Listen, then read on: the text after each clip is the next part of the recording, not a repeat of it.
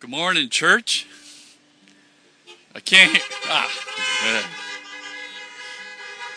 this is pretty cool. Uh, for those of you looking in, you can't see from my point of view, but there are I don't know how many cars. The parking lot is probably three fourths full, um, and everybody's tuned up, got their lights flashing and their honks, they're waving and it's just great to see you this morning. We miss you guys, uh, and I'm sure you miss being together as the body of Christ. But we want to celebrate this morning uh, the good news.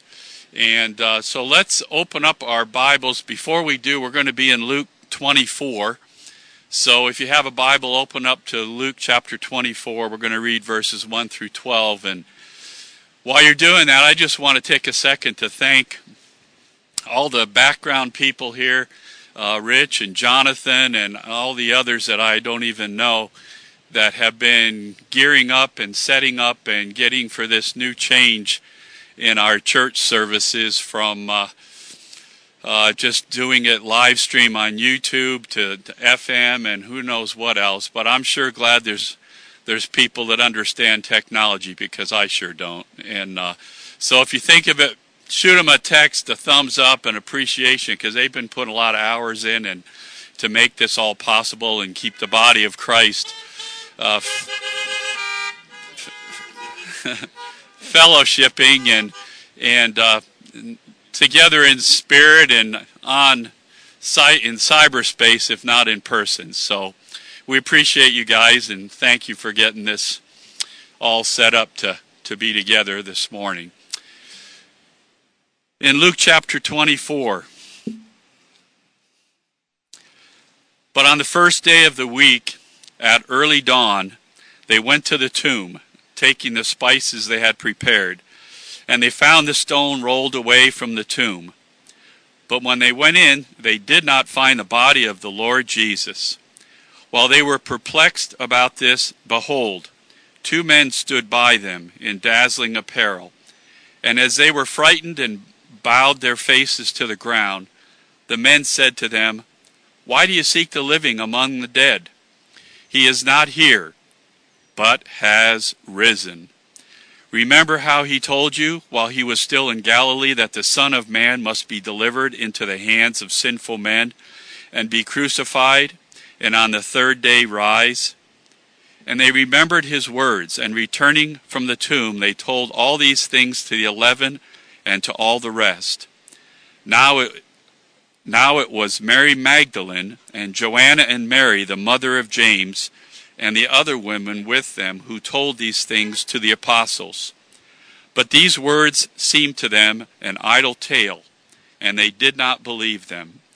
But Peter rose and ran to the tomb, stooping and looking in. He saw the linen cloths by themselves, and he went home marveling at what had happened. Let's pray. Father, we are so thankful for this day. Lord, uh, it's overwhelming to know what this day represents as we just move forward through this time in our, our nation. Lord, we, we uh, want to take a moment right now, as we do every Sunday, to to lift up our country to you. Father, I just uh, I want to lift up uh, our leaders, our president in particular, and the decision that he's going to be making uh, soon concerning the the opening up of this this nation again. Father, there's so many critical things going on now, and and we just want to lift him up to you as your word commands and ask for wisdom Lord, for him and his the people that surround him and are going to be counseling him. Father, we just pray your hand of protection on your people. Lord, I pray for comfort for those who are sick. Lord, I pray for uh, for those that are shut in and, and can't uh, get around like they normally could. I just pray for your Holy Spirit to, to bring uh, fellowship, companionship, Lord, I just uh, thank you for the great nation that we have, Lord, and for the prosperity that we enjoy, that we've taken advantage of. taken for granted, Father. I just I just thank you, Lord, for your goodness and your mercy, Lord, and for especially for this day. Lord, I just thank you what you have done for us, Lord, that you have made uh, the way possible for us to enjoy you and have fellowship with you into eternity. In Jesus' name, amen.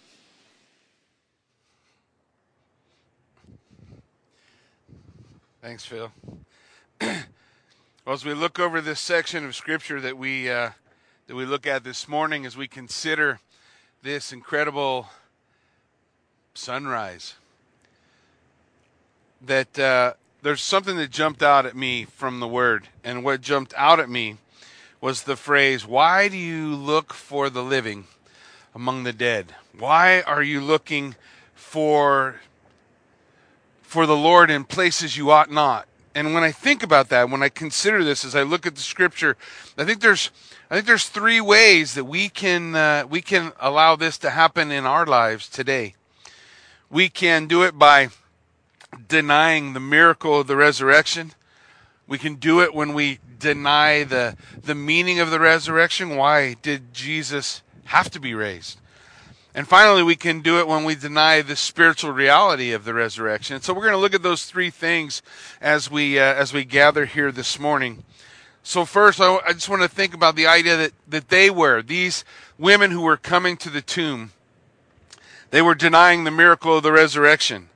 They came to the tomb looking for a dead man, but he wasn't dead. They didn't come to the tomb looking for a miracle. They didn't come to the tomb. Uh, like we would today for the celebration of the emptiness within the tomb, when they came to the tomb, it was like every other religion in the world who has followed a, a great and a marvelous teacher who taught great things and lived a sacrificial life and and now we're going to honor that. We're going to honor that life as we come to the grave. We're going to we're going to try to follow his writings and his teachings. We're going to try to be like him. But listen, if we treat Jesus this way, we're never going to find him because we're not looking we're not looking in the right place. We're looking for the living among the dead and he is not among the dead. Maybe you heard people when they talk about the resurrection they say things like, "Well, of course, in primitive times they believed that uh, that people would rise from the dead, but we're not so primitive as they were back then. And I don't know if he really could have risen, but we need to understand that even in their time, even in their day, the idea of the resurrection of the dead was ridiculous.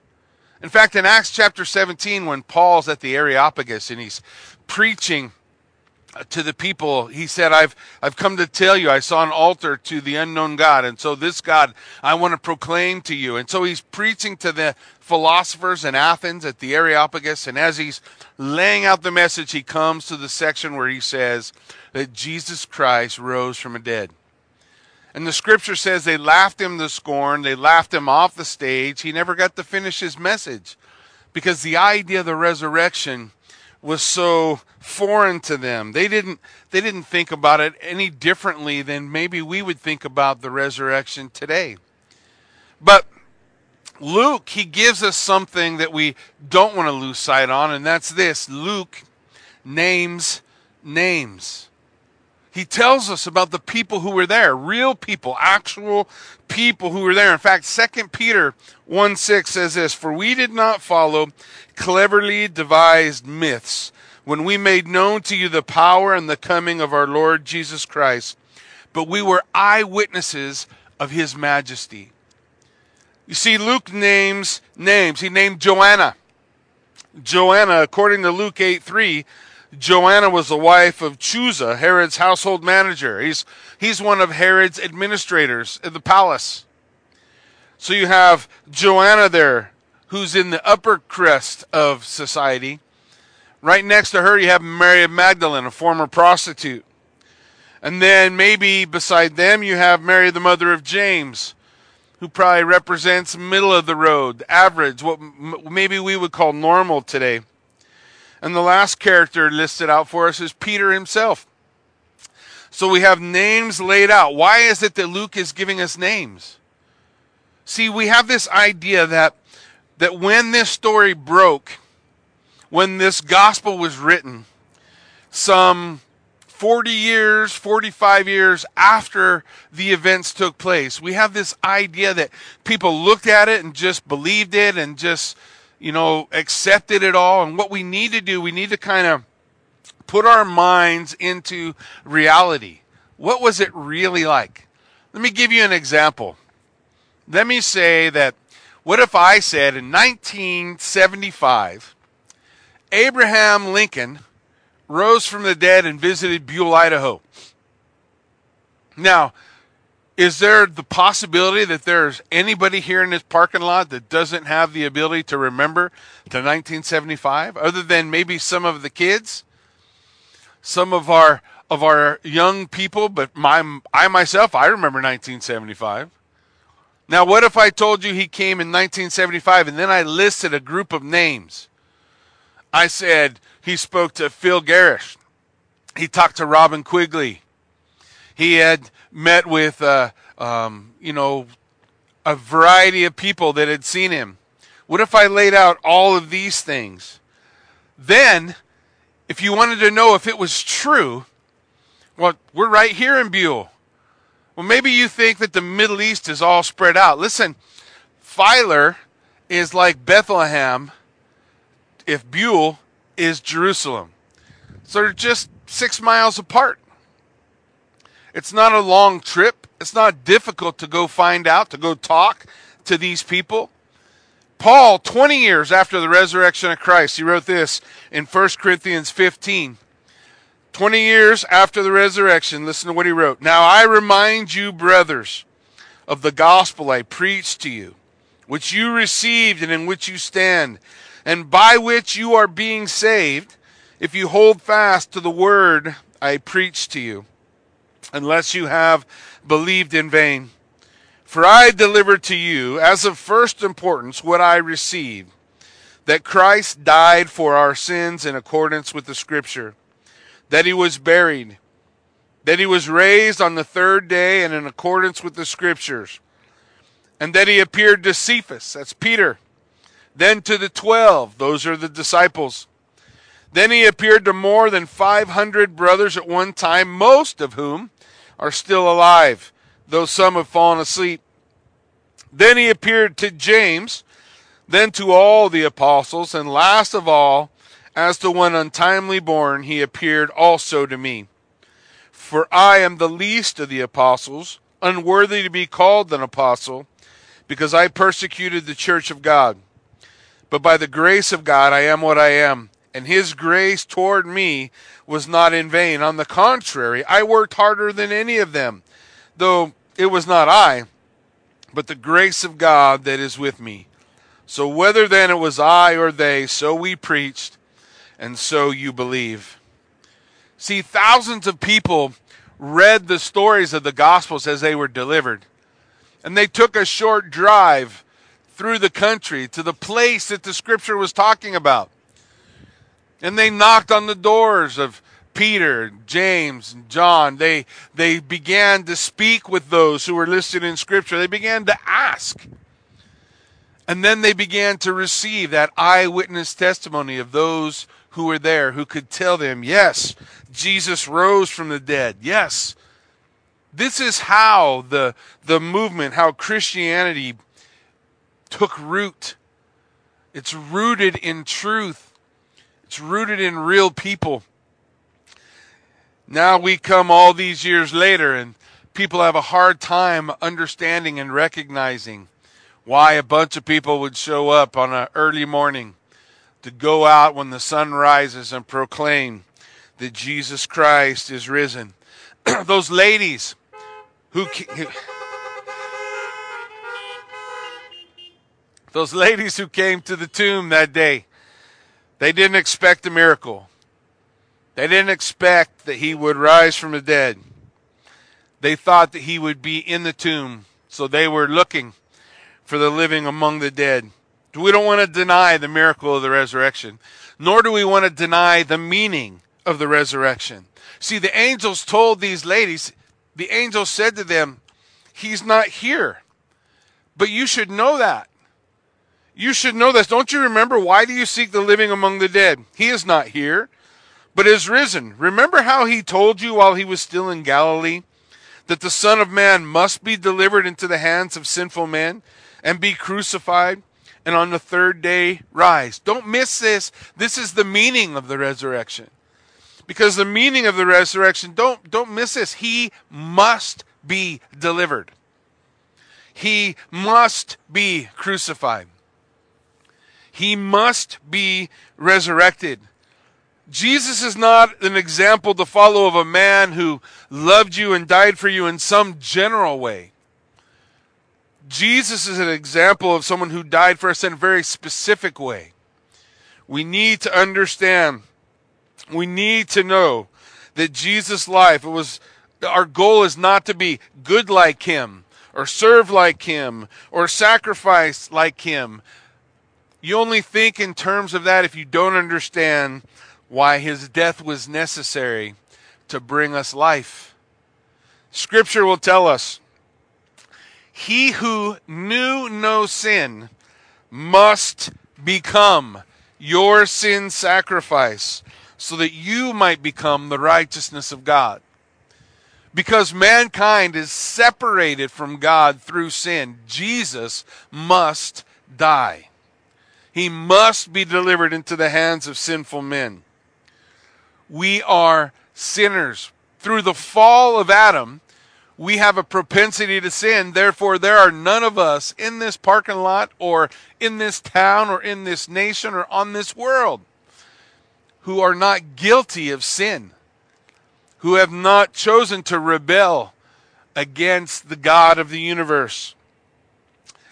But though we were dead in our trespasses and sin, but God made us alive together through Jesus Christ. Jesus Christ had to die, had to be delivered. Before the women understood this truth, look at the picture in Scripture. They're trudging in a funeral procession to a grave early in the morning.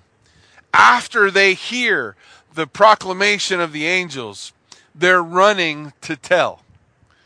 The difference between trudging through uh, a list of things that we need to do and turning to run to tell the good news.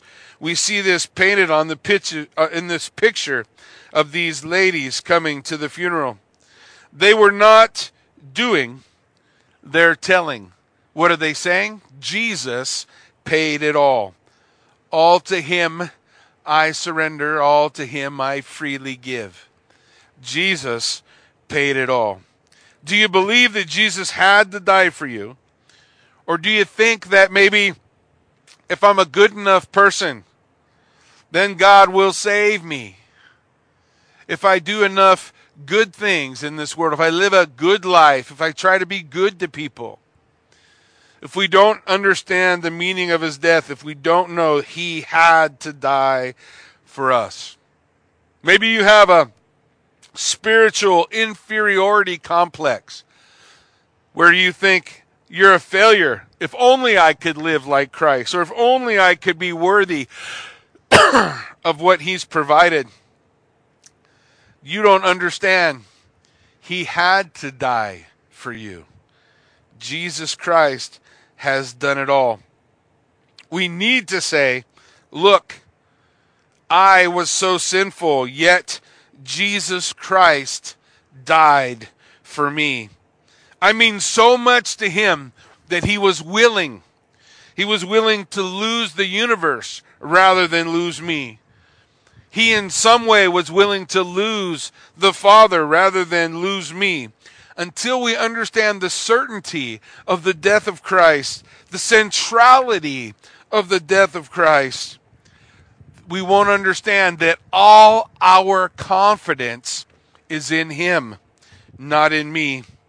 He's not just a model. He's not just a good example. He's my substitute. He's my Savior. If you don't know that, you're seeking the living among the dead. The final way that we can do this, not just by denying the miracle or not understanding the meaning, but we can also deny the reality, the spiritual reality of the resurrection in our life. We might believe in the miracle of the resurrection, that Jesus truly rose from the dead.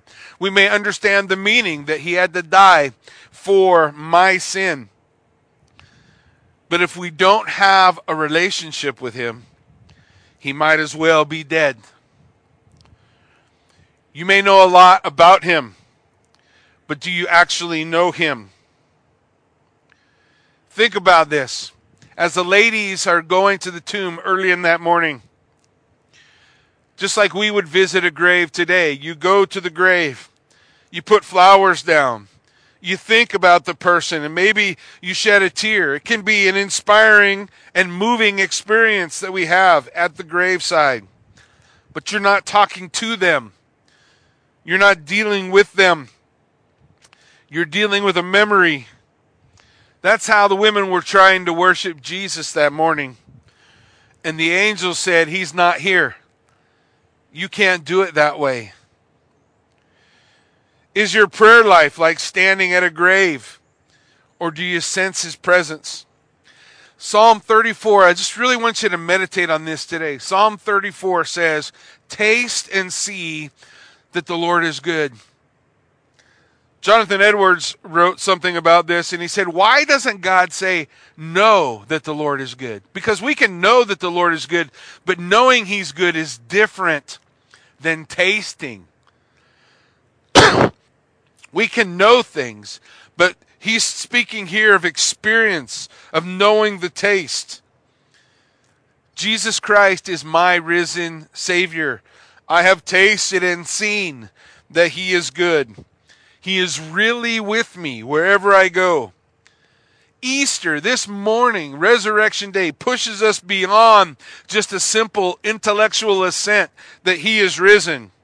It pushes us beyond understanding the meaning that we were separated from God through our sin. But it pushes us to a reality to know the unknowable God. I love this verse, and I, this is why a lot of people ask me, Jackie, why do you use uh, the ESV? Mostly I use the ESV because of John 1 18. In John 1 18, it says this No one has ever seen God the idea that Scripture is talking about is that there's a separation between us and God. We can't see Him. We can't experience Him. We can't taste and see that the Lord is good. No one has seen God. The invisible God is not knowable, is not reachable. But the rest of the verse says this The only God who is at the Father's side, He has made Him known. Who has made God known to us? The God at the Father's side. Who's the God at the Father's side? Jesus Christ. Jesus Christ has made God known. He has made God tastable. He has made God relatable. He has made he has given us the opportunity to touch and see, to smell, to experience with our senses the beauty and the majesty of God. This is where the idea of praying a prayer for salvation came into existence.